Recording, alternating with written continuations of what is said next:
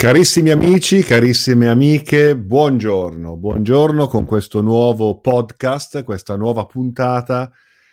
I miei podcast li trovate nel sito carlodorofatti.com, c'è una sezione che vi permette di accedere a Podbean dove sono raccolti tutti i miei podcast. Ormai siamo a oltre 250 puntate durante le quali grazie a voi, alle vostre domande, rispondo a vari temi proposti, eh, dando le mie opinioni ovviamente su quelli che sono gli argomenti che tanto ci appassionano, la meditazione, la ricerca interiore, l'esoterismo, l'alchimia e quant'altro in questo straordinario panorama di conoscenza.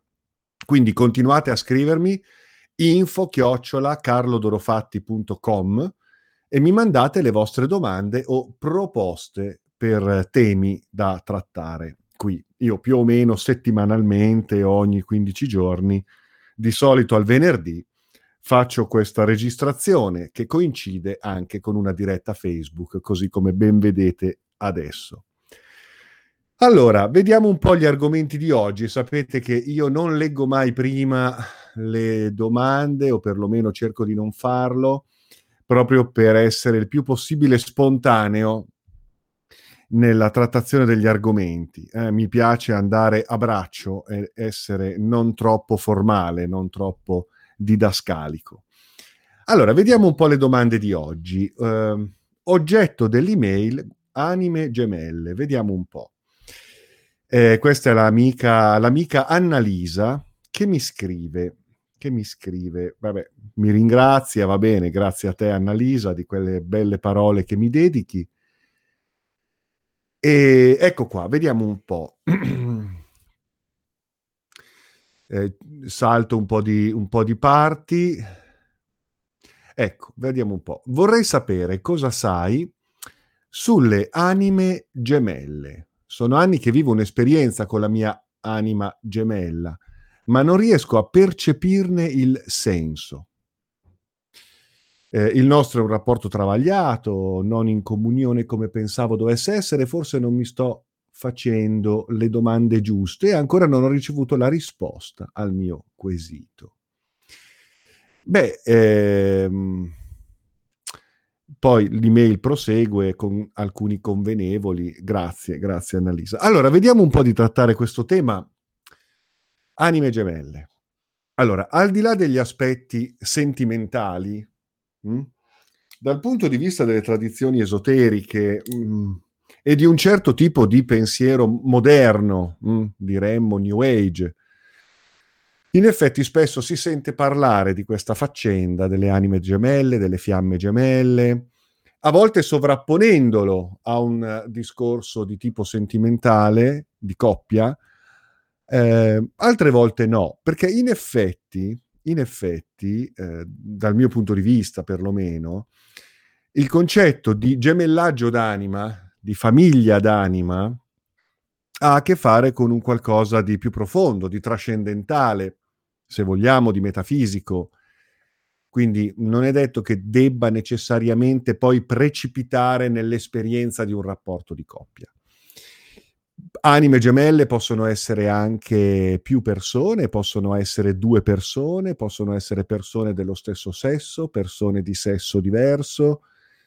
Eh, certamente si può anche mh, applicare l'esperienza dell'anima gemella anche ad un rapporto sentimentale eventualmente, però non è automatico secondo me, non è necessario, non è qualcosa che debba automaticamente tradursi in quello o essere poi scoperto all'interno di un rapporto di coppia.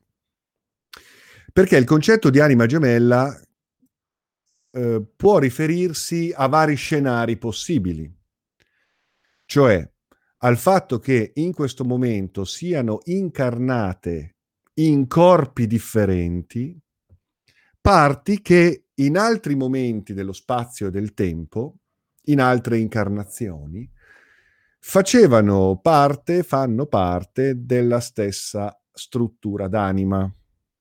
Quindi può darsi che un'unica anima, per via di una serie di situazioni che hanno a che fare con i processi reincarnativi, perché voi sapete che la reincarnazione non è qualcosa di così lineare, automaticamente riconoscibile, per cui un'anima identificabile, coerente, in modo lineare, di corpo in corpo e di vita in vita, si incarna, reincarna, cresce, evolve e si illumina.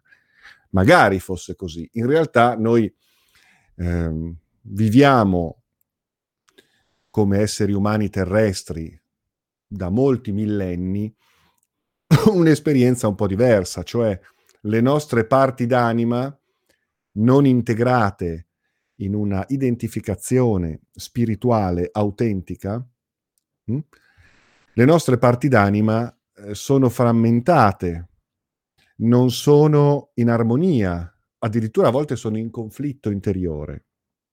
Per cui queste parti d'anima, nel momento in cui non vengono reintegrate in una individualità spirituale autentica e concreta e reale, quindi il sé reale che si fa poi veicolo del sé superiore come esperienza di coscienza, ecco, finché non esiste un sé reale, cioè quel padrone di casa che coordina tutte le nostre parti in funzione di un'esperienza evolutiva coerente e perfettamente coincidente con il Dharma della nostra essenza, ecco, finché non avviene quello, eh, le nostre parti, un po' come se fossero dei servitori impazziti, pretendono di essere ognuno il eh, sé vero, ognuno l'unico io vero. No? In realtà non sono altro che parti che devono essere tra loro armonizzate e poste in funzione del nostro sé reale. Se questo non avviene, con la morte fisica, in quanto il corpo fisico è l'unico riferimento che mantiene insieme queste parti, con la morte fisica queste parti si distribuiranno in altri luoghi dello spazio e del tempo in maniera sfilacciata, in maniera sconnessa, impedendo ovviamente di poter riconoscere una parte che possa dirsi quell'individuo precisamente in altre vite coerentemente individuabili. Non c'è una linea individuabile. Queste parti eh, si disperdono e procederanno in modo differente presso altri corpi, presso altre vite. Il che vuol dire che se noi non creiamo una eh, identità reale in vita, quell'identità reale non si manifesterà automaticamente dopo la morte. E quindi quelle parti che ci compongono, non armonizzate, non integrate, non costituiscono un individuo di riferimento. E allora tenteranno altre strade. Mm? Ok, può anche darsi che nel corso della nostra vita noi compiamo delle scelte, facciamo delle esperienze importanti, delle esperienze forti, di evoluzione, delle esperienze iniziatiche, delle esperienze spirituali molto intense, molto forti. Questo è possibile, questo va nella direzione di integrare le nostre parti in funzione della rivelazione di un individuo, ok? Un individuo reale e non quell'individuo posticcio che rappresenta qualcosa di molto matrix, molto artificioso, no? eh, molto apparente. Quindi, ecco, mh, mm, può darsi che queste parti che comunque sono coinvolte in un processo spirituale, eh, nel loro disperdersi, comunque mantengano un certo richiamo, un certo legame, anche se si disperdono in corpi diversi. Mm, c'è qualcosa che le accomuna, c'è un progetto spirituale, esistenziale, evolutivo che le richiama. E allora, quando anche si disperdessero perché non hanno magari raggiunto un livello di integrazione sufficiente e quindi si disperdono in corpi diversi, due corpi, tre corpi, ebbene in realtà fanno parte di un ceppo unico come struttura d'anima appartenuta ad un individuo, il quale ha compiuto comunque delle conquiste spirituali, è stato coinvolto in un progetto spirituale, iniziatico, magico, alchemico, esoterico. E allora ecco che queste parti in virtù di quell'esperienza così intensa che ha dato l'avvio ad un processo straordinario di evoluzione o di servizio al mondo, quelle parti tendono a riconoscersi, tendono per effetto sincronico a eh, individuarsi, riconoscersi, ritrovarsi per poter proseguire un certo tipo di lavoro spirituale. Ecco allora che se eh, questa esperienza è molto intensa, quelle anime possono dirsi gemelle, possono dirsi che hanno comunque qualcosa di molto profondo, fanno parte di un'unica essenza che ha iniziato qualcosa e qui lo proseguono. Possono essere, per esempio, gli iniziati di un ordine esoterico. No? Spesso si dice che coloro che si incontrano condividendo un progetto iniziatico all'interno, a, a maggior ragione, no? di un ordine esoterico, in realtà facciano parte di un qualcosa che già ha avuto modo di condividere esperienze, momenti importanti nella storia. Quindi mh, mhmm, tenete conto che possono essere sia dei reincontri di persone che anche in altri tempi erano diverse e che avendo partecipato a qualcosa di importante, ecco che qui si ritrovano, oppure possono essere persone che in altri momenti hanno condiviso in una persona un'esperienza di vita e di evoluzione di un certo livello. Eh, l'esperienza della separazione quindi viene trascesa da una sorta di ricordo. È un'intuizione, è un sentire, è un sentirsi partecipi nell'anima dell'altro, dell'anima dell'altro. E questo, quando, quando c'è reciprocità in questo sentire, ecco che dal punto di vista esoterico si parla di anime gemelle, gemelle perché in realtà sono partorite da un'unica essenza, da un'unica l- matrice che in altri tempi è origine in un solo corpo o in una sola essenza spirituale, che è stata poi per varie vicissitudini separata. Ecco che ci si può riconoscere come anime gemelle all'interno di una fratellanza esoterica, tra persone che lavorano a progetti insieme e sentono questa profonda sinergia. Eh, ripeto, non è detto che si debba essere poi mh, coinvolti in un uh, rapporto che in questa vita va nella direzione di un rapporto sentimentale o di coppia. Può accadere anche quello, certamente, può accadere anche che questo ritrovarsi possa anche rappresentare una, un'intesa profonda anche da quel punto di vista, certamente, ok? E poi quella coppia può anche andare bene o andare male, perché l'aspetto umano che in questa vita si vive, perché ricordiamo che questa vita è comunque unica, irripetibile, e noi siamo qui e, dobbiamo fare i conti con quello che siamo e viviamo qui, può anche darsi che quell'esperienza di coppia, dal punto di vista umano, in quanto tale, eh, non sia un idillio, perché tu stessa mi dici, ma guarda, io eh, sì, um, sento no, che c'è questo discorso di anima gemella, però eh, in realtà ecco, può anche darsi che c'è qualcosa che mi sfugge perché il rapporto è travagliato. Beh, ehm, ci sta perché eh, non è che in quanto anime gemelle in questa vita, in questi corpi, in questa mente, in questa esperienza, in questa esistenza, con tutte le sue vicissitudini, le sue caratteristiche, le sue necessità, eh beh, non è detto che eh, eh debba poi il lato umano mm, dover essere autom- automaticamente idilliaco perché si è fiamme gemelle.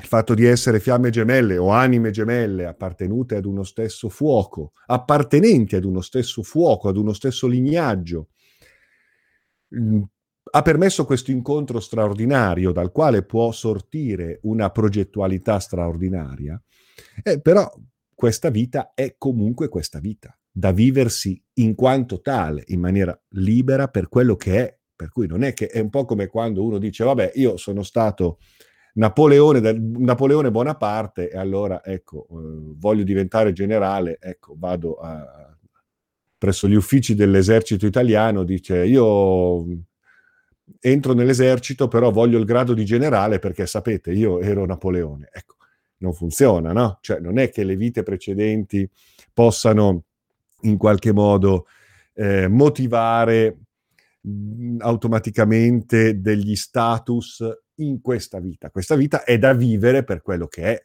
per la sua eh, novità, per la sua genuinità eh, in quanto evento inedito, nel quale ci sperimentiamo nuovamente dall'inizio, ok? E, e, e questa vita è il banco di prova di ciò che siamo ora. Per cui, così come le vite precedenti, nel loro eventuale ricordo, eh, adesso facciamo un discorso molto teorico, no? astratto e, forse anche eh, così insensato, però immaginiamo che eh, così come noi non possiamo essere più di tanto influenzati dal, dal ricordo o dal presunto ricordo di nostre vite precedenti, se non in chiave esperienziale, evolutiva, per fare magari delle scelte più oculate, per superare delle, delle prove che non abbiamo superato altrimenti in altri momenti. Allora ecco che questa consapevolezza può darci degli strumenti di riflessione, ma noi siamo quello che siamo adesso. E questa vita è unica adesso, ok? È eh, inedita, è eh, peculiare in questo momento, ok? Allo stesso modo il fatto di essere anime gemelle eh, e di reincontrarsi all'interno di un contesto che la vita produrrà sincronicamente, contesto che cioè occasioni che potremo riconoscere o meno poi, eh? non è detto che queste situazioni vengano riconosciute, così come certe mode a volte ci fanno dire che siamo fiamme gemelle, anime gemelle, semplicemente perché eh, siamo innamorati di una persona.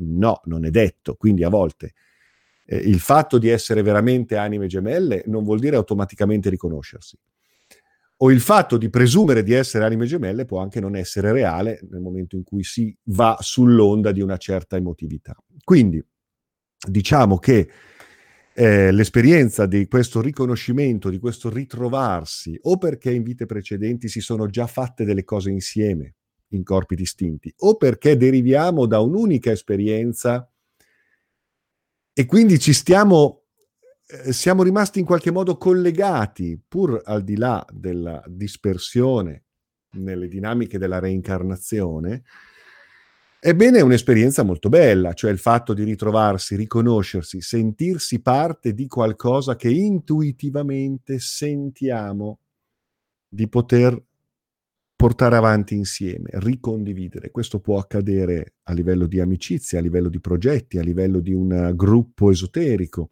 a livello anche eventualmente di rapporti eh, sentimentali, i quali però bisogna vedere come vanno qui, non perché eh, eh altrove c'era questo fuoco unico e allora adesso queste due fiamme debbano, cioè, perché comunque l'incarnazione è questa, spero di essermi spiegato su questo punto. Non, non confondiamo i piani. Eh? Comunque l'esperienza del ritrovarsi come anime gemelle, come, come, fiamme gemelle, è un'esperienza molto bella perché di solito innesca delle scelte evolutive, innesca come minimo una profonda amicizia, che poi naturalmente andrà eh, provata e verificata, dovrà passare il vaglio di quelle che sono le vicissitudini umane di questa vita, ovviamente. No? Però è un'esperienza molto bella. Nella, nella, mia esperienza personale, il fatto di incontrare persone, ehm, ecco che sento, sento che c'è, c'è un riconoscersi, c'è un intuire che abbiamo già fatto qualcosa, abbiamo partecipato a qualcosa. E se il tempo non esiste, è tutto simultaneo, vuol dire che sia, lo siamo, cioè siamo quel fuoco unico, siamo quella fiamma unica. E, ehm, e questo riconoscersi eh, eh, dà vita a, a, delle alleanze spirituali straordinarie, perché in fondo noi poi siamo eh, partecipi di un flusso di coscienza unitario, in fondo. No? In quanto terrestri dovremmo considerarci anime gemelle. Okay? Adesso io sto ovviamente intendendo il termine in senso molto lato, no? in senso ampio. In senso più specifico, certo, può accadere che ci sia questa, questo sentire, questo riconoscersi. Misterioso, perché poi alla fine è un sentire che deve essere anche un po' lasciato fluire, lasciato fluire nella bellezza del, del ritrovarsi oggi e fluire sincronicamente in una progettualità condivisa, spirituale, in un sentire condiviso, spirituale, che porta queste parti a ritrovarsi, a riunirsi. È una cosa molto, molto bella, se vogliamo, però usciamo da una certa forzatura, eh, come dire, romantica, no? Perché poi... Ehm, non è quello o non è solo quello che è poi il destino di queste fiamme gemelle, di queste anime gemelle, eh, che spesso una certa corrente New Age um, ama no? poi applicare all'esperienza della coppia e allora il principio maschile e il principio femminile che si ritrovano e, e, e tanti aspetti che poi vanno in quella direzione lì. Certo, ci può stare, può anche essere, fermo restando che ognuno poi in sé reintegra questi due principi, eh? in sé. Però in questa monade, in questa esperienza di reintegrazione in sé di questi due principi, può essere che quell'individuo si relaziona no? con altri individui in modo complementare o anche vivendo delle affinità elettive in forma esclusiva e in quello ci può essere anche un riconoscersi fiamme gemelle nel momento in cui ci si accorge di condividere un sentire profondo. Però ecco, non circoscriviamo eh, l'esperienza delle anime gemelle eh, all'esperienza della coppia. E qualora fosse così, non diamo per scontato che quella coppia debba andare bene, in quanto rapporto umano che in questa vita si snoda attraverso le vicissitudini che in questa vita queste persone andranno, andranno ad incontrare e andranno a vivere. Non diamo troppo per scontato. Mm, non confondiamo i piani, perché un piano spirituale non va poi necessariamente applicato a delle esperienze un po' così come, come ci piacerebbe a noi pensare, che debbano poi risolversi nell'idillio di una ierogamia. Può accadere, però può anche, può anche non essere quella la, la, la modalità con cui anime gemelle si reincontrano, si sentono, si riconoscono e portano avanti qualcosa di meraviglioso insieme in due, ma anche in tre, in quattro, in cinque, cioè in, eh, possono crearsi anche delle oasi, delle famiglie d'anima che si riconoscono. E questo è il tempo delle famiglie d'anima, è il tempo dell'adunanza, della grande alleanza, del riconoscersi in questo momento così particolare, così straordinario, questo momento di transizione epocale. Siamo al collasso di una, di una civiltà, ma questo prefigura una metamorfosi, qualcosa di radicalmente nuovo all'orizzonte. Mm? Quindi ci sta che in questi momenti epocali ci siano degli incontri, delle adunanze, dei richiami sincronici, proprio perché eh, in funzione di questo riconoscersi scattano dei meccanismi di radicale trasformazione, trasmutazione di un'esperienza umana e spirituale, ok? Quindi ecco qua, ho cercato di spaziare un pochino sulle varie possibilità Eh, e poi, ecco, mm, se ci sono altre domande, sono qui, però ho cercato di dare una risposta ampia, sicuramente ampia, possibilmente ampia. Bene, poi passiamo a un altro argomento. Ehm, ah, una cara amica, Sara, mi scrive. Eh, tema, eh, tema registri akashici, canalizzazioni, e mi chiede, quindi temi molto moderni, eh, perché questi temi oggi sono mh, mm, così molto attuali, no? si parla molto di registri akashici, di, di channeling, di canalizzazioni, e vediamo un po' questa cara amica che cosa mi chiede. E mi dice, se non faccio un lavoro interiore, se non sono verità e amore, posso veramente donare messaggi? Allora, donare messaggi canalizzati, intendo, credo, no? Perché poi ognuno di noi può donare messaggi, consigli, supporti, conforto, eh, in base a come sente, in base al suo livello, in base alla sua buona fede, in base a, a, a, al fatto che comunque fa la sua parte nel confortare e portare un messaggio di bellezza, di amore, di speranza agli altri, ovviamente secondo il proprio cuore, il proprio livello di coscienza. Però io credo che qui, quando parli di donare messaggi, parli di messaggi, tra virgolette, canalizzati, che è un discorso che di questi tempi va molto, va molto, no? questa idea, questa esperienza per cui ci siano delle guide spirituali disincarnate, che forse un tempo erano incarnate, oppure totalmente trascendentali, maestri, forze, entità, eh, autorità spirituali che eh, canalizzate da un medium o una medium eh, rispondono a domande, portano messaggi, guidano, danno degli spunti per il lavoro su di sé.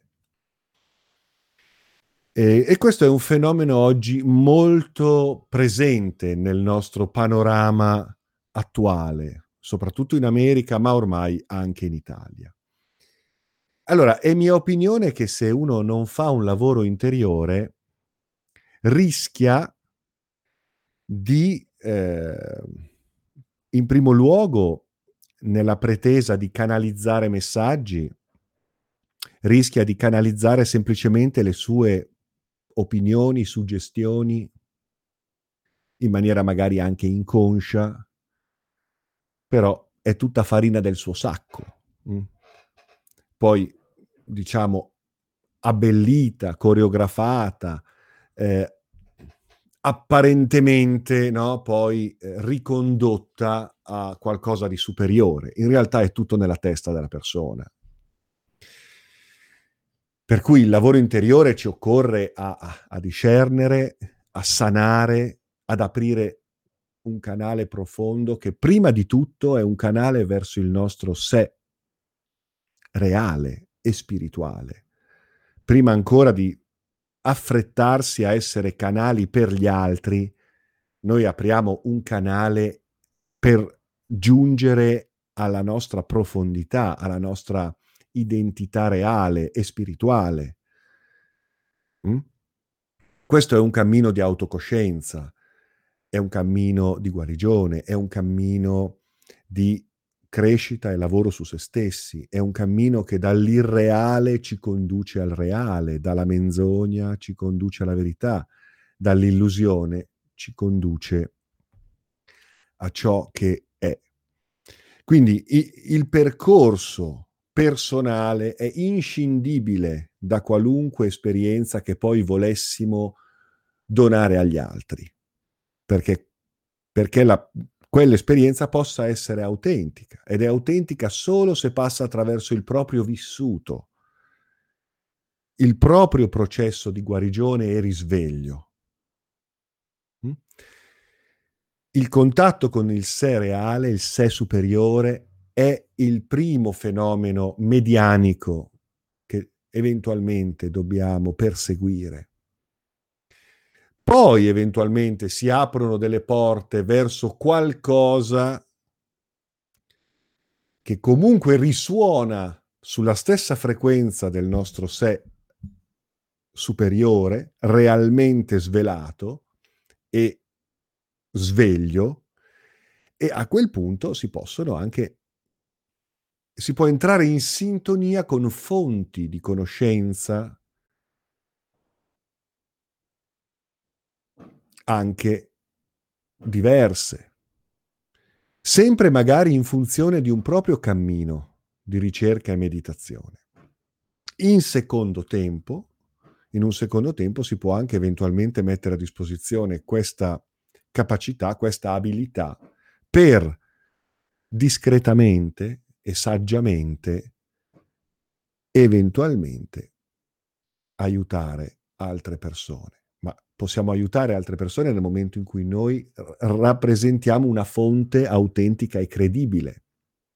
Altrimenti limitiamoci a dare il nostro buon consiglio da amici senza pretendere di tirare in ballo le canalizzazioni. Quindi eh, un lavoro interiore è necessario.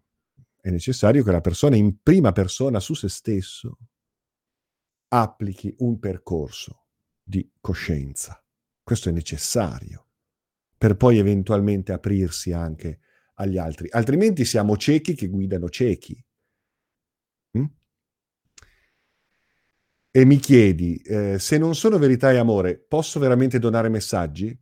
Cosa porto realmente? Eh, se non sei verità e amore, porti la tua merda.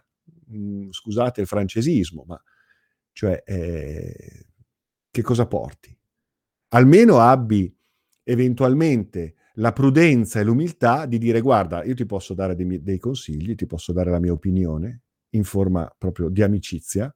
Magari ho fatto delle esperienze, ho fatto delle ricerche, ho, mi sono già posto io le domande che tu mi poni e quindi ti condivido con te un, un vissuto in maniera molto molto sincera, molto tranquilla, con tutti i limiti del caso, ma se pretendo di farmi canale di una eh, fonte spirituale superiore, e eh beh, o ho fatto un lavoro preciso che mi mette in quelle condizioni, oppure sto delirando e sto facendo danni a me e per di più pure agli altri. Anche se poi ci mancherebbe, eh, tutto può avere un senso, quindi tutto può avere un suo verso, può essere la, la persona può, può sempre e comunque cogliere delle cose anche dal nostro delirio.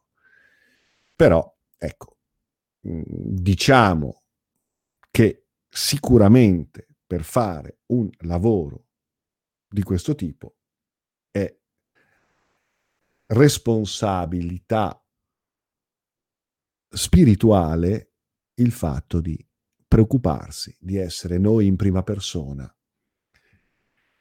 nelle condizioni per vibrare su quelle frequenze e poterci permettere quindi di farci veicolo reale di qualcosa di superiore. Altrimenti porto così, boh, porto che cosa? Porto qualunque cosa, facendolo passare per il messaggio di chissà chi, quando poi magari alla fine non è proprio così. E quindi poi a volte mi può anche andare bene, a volte invece potrei prendere dalle cantonate clamorose e portare agli altri qualcosa di veramente eh, forse distorsivo, fuorviante. Quindi attenzione, campo minato sia per quando noi pretendiamo di entrare in contatto con qualcosa di superiore, sia per quando pretendiamo addirittura di farlo per gli altri. Grande responsabilità. Quindi il lavoro interiore è assolutamente indispensabile, è una premessa imprescindibile. Ok? Altrimenti siamo ciechi che guidano altri ciechi. Ok? Attenzione, tutto questo uno lo può vivere anche in buona fede. Magari è esso stesso vittima delle sue suggestioni e non se ne rende conto. Ecco, perché un certo semplicismo di certe correnti moderne, molto new age, molto all'americana, eh, rischiano di far credere alle persone delle cose che poi, ecco, uno nello slancio dell'entusiasmo o perché ha bisogno di trovare lavoro, si improvvisa, magari uno anche, ha anche una bella dialettica, ecco, attenzione, cioè eh, può sembrare credibile e poi invece succedono le peggio cose. Eh? Perché poi anche questa, questa faccenda del canalizzare messaggi, a parte che a volte sono di una retorica disarmante, perché poi, vabbè, voglio dire, non c'era bisogno di scomodare Padre Pio o, o, o, o Gesù Cristo o, o Metatron o, chissà che per dire poi delle banalità assolute. Che allora, guarda, te le diceva anche mia nonna, che non canalizza niente, però è una persona vissuta, di, di, di saggezza, buona, e anzi ti dà dei consigli anche migliori. Quindi voglio dire, piuttosto canalizzo mia nonna, faccio prima. Battuta, eh? Ma capite, no? E, ehm, quindi bisogna un po' andare, andarci un po' cauto anche con queste, con queste mode e modalità. Io penso che questo argomento lo approfondirò, eh, è molto facile, infatti ne, avevamo già, ne abbiamo già parlato e forse eventualmente se avremo, se avremo tempo perché abbiamo diversi progetti in ballo, però magari lo approfondirò ehm, o attraverso una conferenza o attraverso degli approfondimenti sotto forma di, di un seminario dedicato anche a questo tema eh, con, eh, con, Rita Minelli, la quale è una persona degna di tutta la mia stima e, e, e la ritengo eh, una, una, una, persona che effettivamente mh, mm, può eh, testimoniare in maniera diretta la sua esperienza con questo fenomeno e quindi possiamo, potremo sicuramente magari eh, fare un, un, approfondimento insieme su questo argomento così interessante e così, così attuale, perché insomma proliferano queste proposte nel mondo della New Age, della spiritualità italiana, chiamiamola così, e quindi vale la pena a volte mettere qualche elemento di riflessione utile a tutti, hm? senza pretendere di dire ah, adesso ti dico io com'è, come non è, però ecco, magari qualche spunto di riflessione può essere utile a tutti. E andiamo avanti con la tua bellissima domanda, bellissima email, cara Sara, e mi dici: Sono arrivata a credere, in base alle esperienze, che le doti medianiche di ogni tipo si attivano in base alla tua ricerca interiore, spontaneamente. E chi invece molto spesso ha doti già alla nascita deve lavorare lo stesso interiormente. Certo, soprattutto chi in maniera spontanea, in maniera più naturale, eh, intendiamoci, l'essere umano è un'antenna, noi siamo fatti per entrare in connessione, in relazione con energie, forze. Mm? Per cui a volte è più difficile chiudere delle porte piuttosto che aprirle, è più difficile dirigere il traffico, perché a volte si è nell'ansia, ah, devo aprire i miei canali, aspetta un attimo, poi cosa passa? Mm? A volte ci sono nella storia dei fenomeni di profetismo, di medianità, di spiritismo, che hanno dato in pasto le persone alle peggio larve predatorie del più infimo dell'astrale, cioè del più, del più, basso astrale. Quindi attenzione, perché questa medianità anche così spontanea, vediamo dove, cioè, soprattutto prima di darci agli altri, un attimo, vediamo cosa sta succedendo. Ecco la differenza tra quello che può essere una medianità e uno spiritismo, un così molto spontaneo, molto vissuto, boh, e quello che è un discorso invece di formazione iniziatica dove ti vengono date le conoscenze per aprire delle porte precise, sai dove quelle porte ti portano, sai che cosa c'è dall'altra parte e lo sai gestire consapevolmente. Tu hai in mano il timone. Altrimenti si va a caso, si sbircia tra gli interstizi di questo muro che ci separa dall'invisibile e ogni tanto si apre una breccia, non si capisce bene cosa succede, ah ecco, sì, è Dio che mi parla, ecco, o gli alieni. Ecco, un attimo. Hm? Se questo accade perché spontaneamente abbiamo sviluppato in noi, o in maniera anche proprio dalla nascita, abbiamo una certa predisposizione, a maggior ragione quel muro va richiuso per poi imparare ad aprire la finestra in modo preciso, in modo consapevole, avendo sempre, tra virgolette, il controllo di quello che accade. È chiaro che poi quel controllo lo si lascia andare perché deve giungere qualcosa che passa attraverso di noi e prescinde anche dal nostro vaglio cosciente, no? Però quella, l'origine di, di, di, di quell'esperienza, di quella forza, di quella conoscenza, di quell'energia, dobbiamo, dobbiamo essere sicuri quale sia. Per essere sicuri di quale sia, non dobbiamo andare a selezionare fuori di noi le frequenze, dobbiamo preoccuparci di elevare la nostra frequenza interiore in modo tale che ciò che incontreremo sarà in sintonia con qualcosa di elevato e rispondente al nostro livello di coscienza sul quale andiamo a lavorare, a evolverci. E mi dici ancora, cara Sara, mi piacerebbe capire meglio il tema di ciò che si cela dietro. Eh, magari questo poi ne parleremo effettivamente in, una, in un altro momento, magari proprio, come dicevo, con Rita, che so che, che, so che conosci, e quindi ecco perché ne parlo, perché così eh, vedremo di affrontare l'argomento anche in termini esperienziali, ok? Eh, nell'invisibile è anche che entità si attivano proiezioni attive e possibili conseguenze. Bellissimo tema, ok, ne parleremo. Eh, però penso che già quello che ci siamo detti qui in questa sede possa darti la risposta alla domanda, alla domanda che ti ho detto. Seconda domanda che mi fai, mi piacerebbe capire meglio il discorso che fai quando dici che noi siamo agiti da entità misteriose, vampiri, energetiche, arconti, eccetera. Adesso io non, non mi ricordo quando ho detto questa cosa, però noi siamo fondamentalmente agiti da quelle parti dentro di noi che ci sabotano, in quanto illusorie, eh, noi fondamentalmente siamo inconsapevoli di ciò che siamo. E quindi fin tanto che non siamo consapevoli di ciò che siamo, siamo agiti dai nostri pensieri incontrollati, dalle, dai nostri impulsi, dai nostri istinti, dalla nostra emotività bassa, dai nostri pensieri eterocondizionati, quindi eh, vulnerabili ai condizionamenti esterni e ai sistemi di credenza limitanti, eccetera, eccetera. Quindi noi siamo agiti da tutto ciò che si muove dentro di noi nel momento in cui noi non prendiamo in mano il comando, non prendiamo in mano le redini della nostra eh, identità reale. E altrimenti ecco che sì, senz'altro siamo sabotati prima di tutto da tutto ciò che si muove dentro di noi.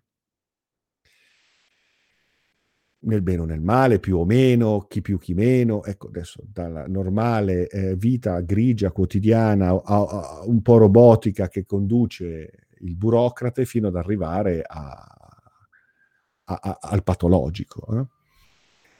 Poi possiamo anche dire che queste mh, pulsioni dall'interno mh, accumulano a livello collettivo delle forme pensiero che poi certamente possono essere entità di tipo predatorio, entità egregore, psicocreature che eh, interagiscono con noi letteralmente manovrandoci in modo a volte anche molto subdolo, da dietro le quinte, come se fossimo delle marionette.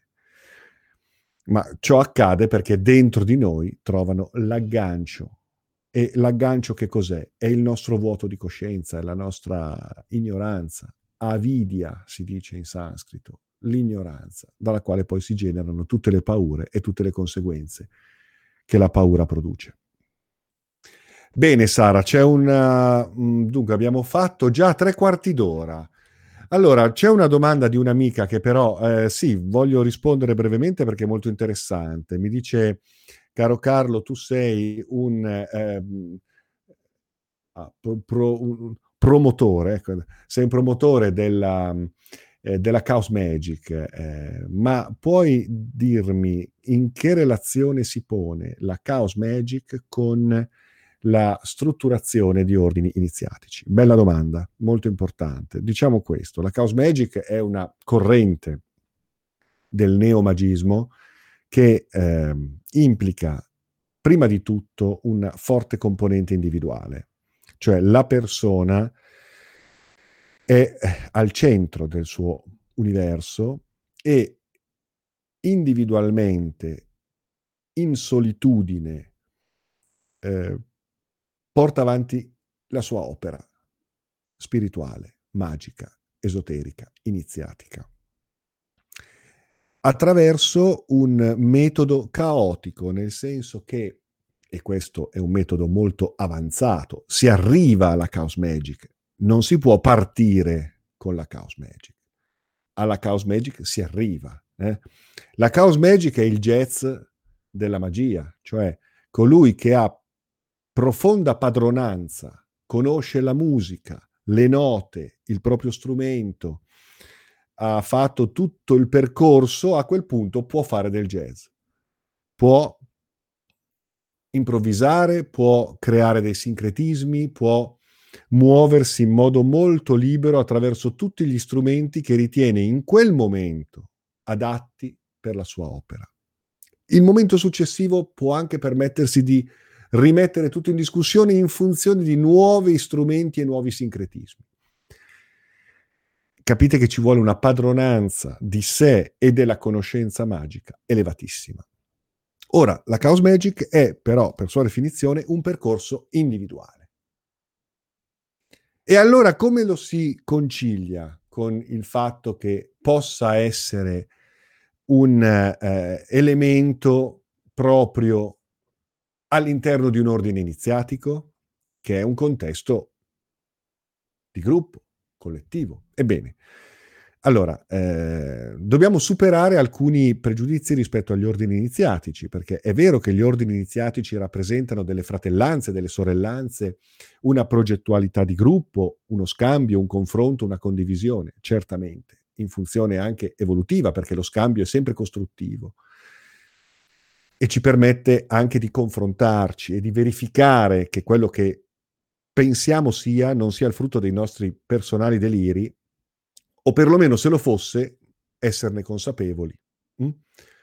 o che invece sia effettivamente qualcosa di mm, verificabile anche su un piano di confronto più ampio. D'altro canto, eh, l'ordine iniziatico è in funzione dell'individuo, quindi non esiste il gruppo in quanto tale, non c'è il formicaio. Sapete che le formiche non hanno un'individualità singola, c'è il formicaio, è il formicaio eh, l'organo pensante, capito? No, nell'ambito di un ordine iniziatico comunque c'è, eh, c'è un, un, una centralità dell'individuo, il quale sì si confronta, il quale sì può anche partecipare collegialmente a delle ricerche e a delle progettualità condivise, ma il suo percorso è squisitamente personale. E gli strumenti che l'ordine offre in quanto metodo vanno accolti, esplorati, applicati in quanto tali, ma poi riformulati rigorosamente in forma personale, mettendoci del proprio quindi arricchiti, riformulati in forma personale, evoluti, esplorati in modo attivo e ehm, propositivo. Mm? Ecco allora che la Chaos Magic può diventare un elemento integrante all'interno di un metodo iniziatico che faccia capo ad, una, ad un ordine. Ok? Spero di essermi spiegato, insomma l'argomento poi è molto tecnico. Ringrazio tutti voi per l'attenzione, continuate a scrivermi info chiocciola carlodorofatti.com, mandatemi le vostre domande, ci sentiamo probabilmente, chissà, sì, credo di sì, venerdì della prossima settimana. Grazie a tutti, un caro saluto.